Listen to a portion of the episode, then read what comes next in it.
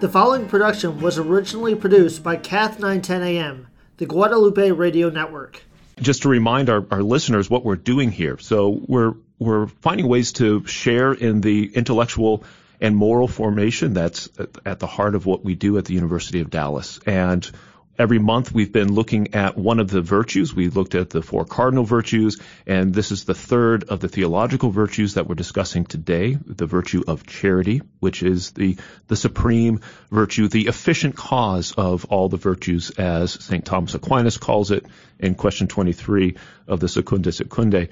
Um, our guest today is indeed a, a, special guest indeed. His name is Father Thomas Esposito. He's an assistant professor of theology at the University of Dallas, and he's also a member of Our Lady of Dallas Cistercian community or monastery just across the street from the University of Dallas. So, Father Thomas, welcome to the to the program. Thank you very much, JJ. So, um, Father Thomas, you you have an expertise in Scripture. You're a theologian, but your your main expertise is Scripture. Could you tell us a little bit about your journey into being a, a theologian? What does it mean to be a, the, a, theologian? What does it mean to be a Scripture specialist as a theologian? Some of us might be thinking, well, aren't all theologians Scripture experts? Ooh, maybe they should be.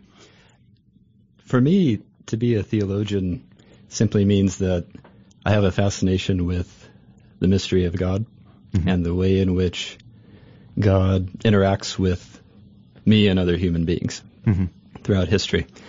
Concretely, in the Christian understanding, God has taken a desire in us and wanted to reveal his will in various ways throughout history.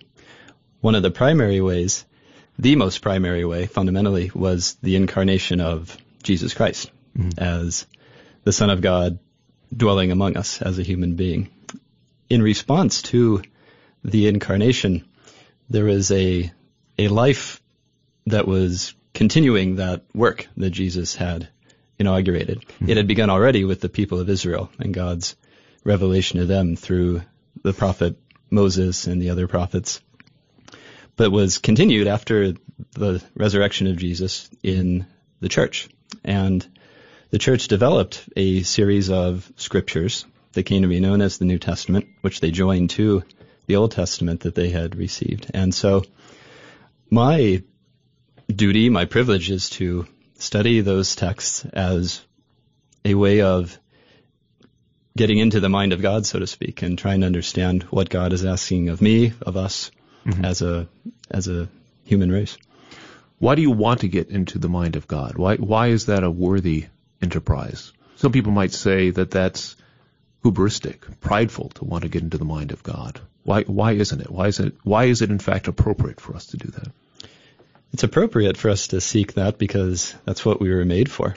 Mm-hmm. I don't think it's hubristic or prideful to call myself the image of God because mm-hmm. I have the the evidence of Genesis 1:26 affirming that every human being indeed is created in the image and likeness of God. Mm-hmm. And if that means that we are possessed of certain gifts and capabilities to know and love God, we should exercise those to the utmost. Mm-hmm. With respect to your your um, your life as a monk, um, how does that fit with your your call to be a, a professor of theology? Um, did they come in tandem? Those two, you know, the vocation and the avocation. Um, if you make that distinction, um, uh, was one before the other? How, how do those two fit together in your life? My fascination with Scripture certainly came before any interest in the monastic life dawned on my horizon. Mm-hmm. I, I remember sitting in adoration one night with my mom sitting next to me, and I had open, I think it was Holy Thursday that we were in church, and I noted the passage in which Judas betrays Jesus and then in Matthew's gospel, he goes and hangs himself. But I was intrigued because I knew that in Acts of the Apostles, there's a slightly different explanation of Judas's death. And so mm-hmm. that really captured my attention and it created a, a fascination with, with the mysteries involved in scripture. Mm-hmm. But when I eventually joined the, the monastery, I was inundated in a happy way with scripture mm-hmm. because mm-hmm. It's the basis of our common prayer, the mm-hmm. liturgy of the hours, composed mostly of the Psalms. But my abbot eventually asked me to study scripture specifically because he wanted a successor to his own work as a scripture scholar, and he wanted someone to be able to um, go in deep with the, the scriptures and to be able to present them in a an attractive way and in a way that would make people want to deepen their own faith mm-hmm. through the scriptures. Well, thank you. Yeah, one one thing our, our listeners may not know is is just how close the relationship is between the University of Dallas and the Cistercian monastery, Our Lady of Dallas, across the street. Since its inception, in fact, there there have been Cistercian priests who've been part of the faculty and helped out in a variety of other ways, and and you yourself are an alumnus of the University of Dallas, as are a number of your, your brother monks and, and the current abbot, um, Abbot Peter Verhalen. So it's it's a, a very important relationship, uh, certainly for the University of Dallas, and, and we're grateful to have you and, and your confreres with us. Thank you. Let's talk about charity. Um, we've been we've been focusing on um, the theological virtues as virtues. Charity is a term that we um, hear quite a bit, right? We we've got Catholic charities um, in Dallas and other locations. We've got charitable deeds. We have acts of charity. What what is what is charity as a virtue? As one of my students would say, it's the bomb.com of all the virtues. All right, that's very Thomistic, actually. Thomistic before the internet, for sure. Charity, in the sense that we use it today, often refers to some external act of, of goodness or, or kindness. And that gets partially at, at its root, which would be some some pouring out, some giving of yourself to someone else in need. Mm-hmm. Fundamentally, charity is the essence of God. If you want to go really deep into the the roots that Scripture presents of of charity, in the first letter of John, chapter four, God is defined as love, as mm-hmm. agape, this Greek word, mm-hmm. and fundamentally, God being agape means that God is a a communion of of love, a communion that is selfless and pours itself out in the relationship between the Father, the Son, and the Holy Spirit, but mm-hmm. which gets poured out to us, human beings, through revelation, such as the scriptures and then the incarnation of Jesus it's, himself. Mm-hmm. But it's a giving fundamentally. Mm-hmm. And charity as, as a virtue is the, Thomas might say, the faculty or the capacity to, to give of yourself mm-hmm. and to will something greater than your own will, will the good of, of someone else. Yeah, it's it's interesting. In, in Article One of Question Twenty Three of the the um, sec, Secunda Secundae of the Summa Theologiae, um, Aquinas um, refers to to the love of friendship, right, and, and says that charity is God's friendship with man. And um, so there's that relational dimension that Augustine also brings out, and and uh, uh, many other of our our um, um, theologians in the tradition. And yet, every virtue is a, a settled disposition, right? It's a it's a habitus. It it becomes a part of our character, right? And so, it seems to me um, a, a theologically fascinating relationship. How on the one hand, right, God is charity. Deus caritas est, as Pope Benedict XVI's first encyclical articulates, right? Um, and and as as we know from uh, uh, Saint John, right? So God is God is love. God is charity. Um, charity becomes a part of us as a settled disposition, and by means of that, we have a capacity to perform certain acts. We're, so we're transformed by something that's in fact part of us because of the way in which it's it's held in suspension, so to speak, through relationship with with a God who is Himself charity. So um, when when we think about how the term charity is used, we often monetize it. It seems to me, right? What why is that the case? And and um, what is is this a um, a, a I guess a, a damaging um, way of using the term? Do we does it make us forgetful of the essence of charity, or is it helpful that that um, we connect it to um, generous giving, or even you know um, ways of giving that aren't directly connected to people, but organizations and so forth? Do you do you see a problem with that, or is it is it a good thing? I think our use of the term has positive and negative connotations. The positive would be that charity indeed is linked to the assistance given to someone else, some external sign of of donation. Mm-hmm. The limitation of that is that it reduces God's own essence and our relationship with God to an external handing over of funds, mm-hmm. so to speak, or of time. Mm-hmm. And I think that's a an unfortunate limitation of the term because it it minimizes or makes invisible that supernatural dimension of of the virtue. Mm-hmm. And sadly, I think the the ignorance of the supernatural is a fundamental characteristic of the age in which we live. Yes. If we're reducing our most sacred terms to external actions which ultimately don't require necessarily a concerted effort, mm-hmm. it's easy to just take out a 10 and put it in the basket, mm-hmm. then we're missing out on the fullness of divine life that God wants to have with us and that should animate our actions moving out to right. other people. Right, right.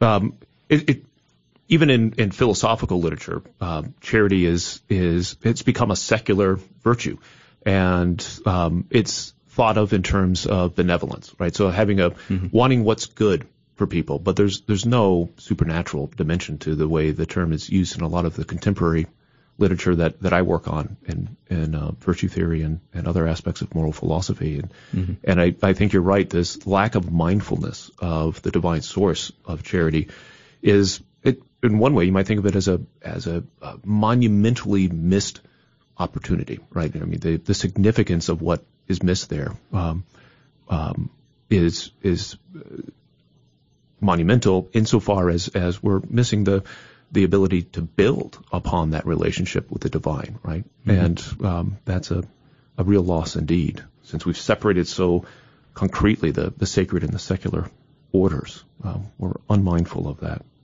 I think that also gets to a point that is highlighted in secular society as an advantage to the Buddhist tradition. Mm-hmm. Buddhism has this focus on on mindfulness and on the the purging of all desires and benevolence is one of the flashwords mm-hmm. of someone who is divesting him or herself of of selfishness. Mm-hmm. But what's missing in the Buddhist tradition and that the Catholic Christian tradition is defined by is the relationship mm-hmm. with someone else that goes into and motivates those actions, the relationship with God ultimately. Mm-hmm. You're not simply purging yourself or, or doing good so that you can get brownie points or whatever. You're, mm-hmm. you're striving to increase your love for right. someone concrete, some, someone who is love itself. Right. And you, you can't really love things universally, right? You can't, right. You don't love, love people in general. You love, you love individual persons. Yeah. Mm-hmm. That's great. So, um, are, are, you familiar with Pope Benedict XVI's encyclical Deus Caritas Est? I, I, should have asked you that before. Fortunately, I have read it yeah. a while ago. okay. I, I, did not update my, my knowledge with a reading recently, but I know the, the general outline of it. So it, the, the structure of it is on the one hand, it, he's looking at love of God and love of neighbor. So that's part one and part two. And um, he's got a, a, hefty dose of scriptural reflection, you know, which is the, one of the marks of his his pontificate.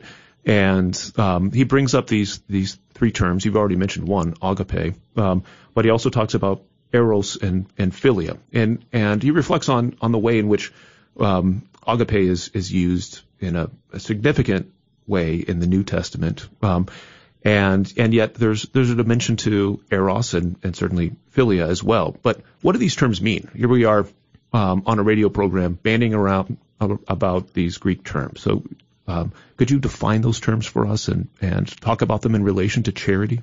Certainly. It's time for your Greek lesson of the day. in the philosophical tradition, pre-Christian tradition in, in ancient Greece, these three terms became the focal point of a, a developed teaching and understanding of what animates us as human beings. And there's a certain hierarchy to them that carries over into the Christian tradition and that Pope Benedict emphasizes as well. Eros would be the more instinctive or um, sexual drive attracting us to to someone else. Mm-hmm. And you know, from the natural perspective, that that helps with the the reproduction of the species because mm-hmm. the world must be peopled and things like that. So it's the love that that draws a man and woman together in marriage. Is it also the love that that draws me to um, I don't know double quarter pounders with cheese? Is that do I have an erotic love for that? There can be misguided loves, and there could also be an inordinate desire for something that isn't necessarily good for you, okay. but that would be a passion, you might say, fueled by by eros. It's more of a an instinctive, I want this now. Mm-hmm. In its you know, corrupted form, we would probably call it lust mm-hmm. today. You can lust after a quarter pounder, just as you can lust inappropriately after after but, a woman. But I guess what, I, what I'm getting at is it, it's not necessarily sexual right? No, no. It it you could call it desire. You mm-hmm. could call it uh, an animal instinct on occasion, mm-hmm. but it can be it can encourage you to pursue something noble as well, mm-hmm. whether it's academic or a, a, project that, that you have in mind, a mm-hmm. goal down the road. Yeah, Plato talks about an, an erotic love for the truth, mm-hmm. right? That we recognize that we lack it and we're where we desire it so strongly yeah. as a, a, kind of completion of who mm-hmm. we are. And sadly, as as with charity, the term erotic has acquired in its usage today a, a pretty negative connotation. Mm-hmm. It's not simply the in the realm of pornography. It's something that has a valuable insight for us in terms of what our passions are and how we're mm-hmm. to guide ourselves. Mm-hmm. So that would be eros. The the second one second word for love that the Greeks developed on the hierarchy would be philia. And that would be commonly understood as friendship, a love which, which unites two people in a common activity or a common pursuit, shared interests. Mm-hmm. It allows them to to generate bonds of, of brotherhood. In fact, the the name of the city, Philadelphia, is quite literally brotherly love. Mm-hmm even if Eagles fans aren't terribly friendly or or loving. They are they are today because they're in the Super Bowl. naturally, so, yeah. naturally, but I think a couple hundred of them were were arrested or kicked out yeah, of the right, stadium yeah. yesterday. Wonderful people. My dad came from Pittsburgh, so he has a, a certain antagonism. I, towards, I see. I see. No. The Philadelphians. I felt the bite.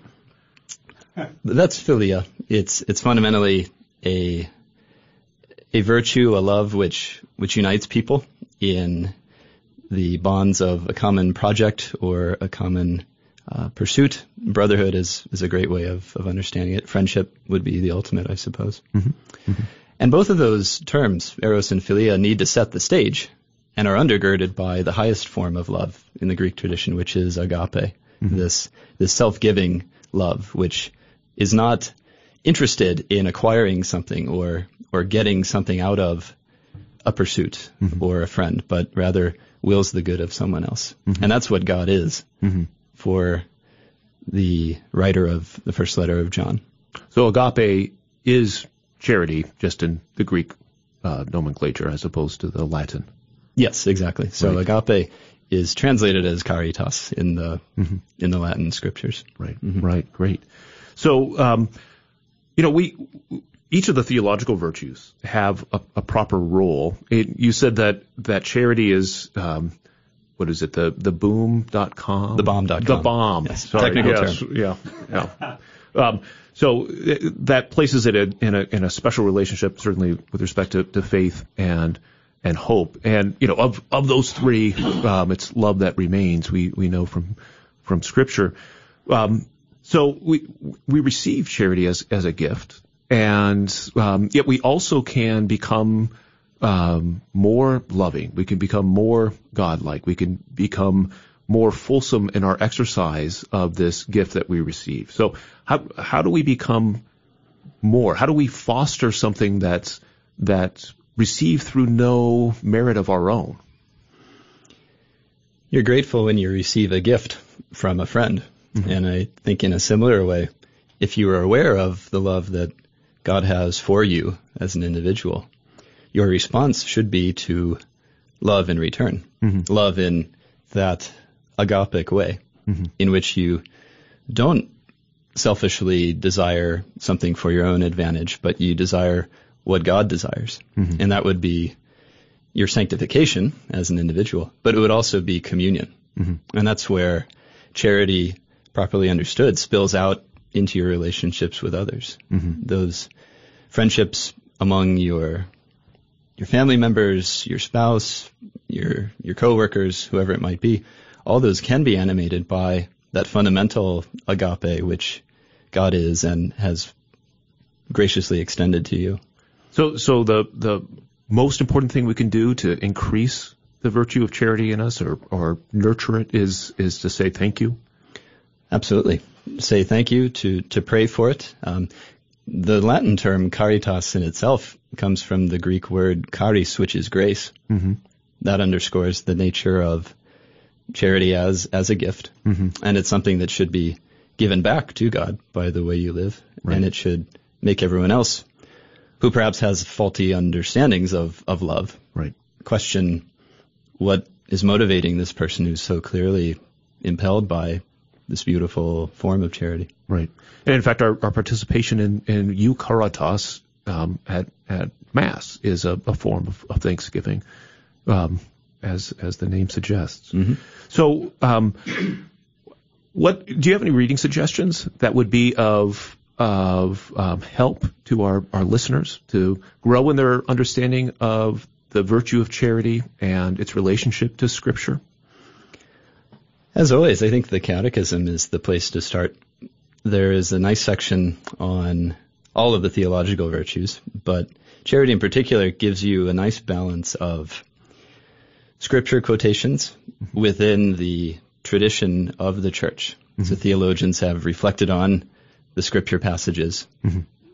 and have developed them in a very beautiful way. And the Catechism gives a great synthesis of the church's teaching on charity. Mm-hmm. Um, mm-hmm. Reading Deus Caritas Est is a great idea. It's a bit philosophically profound at the start, but I think it's a it's a wonderful introduction to what the church has to say about love.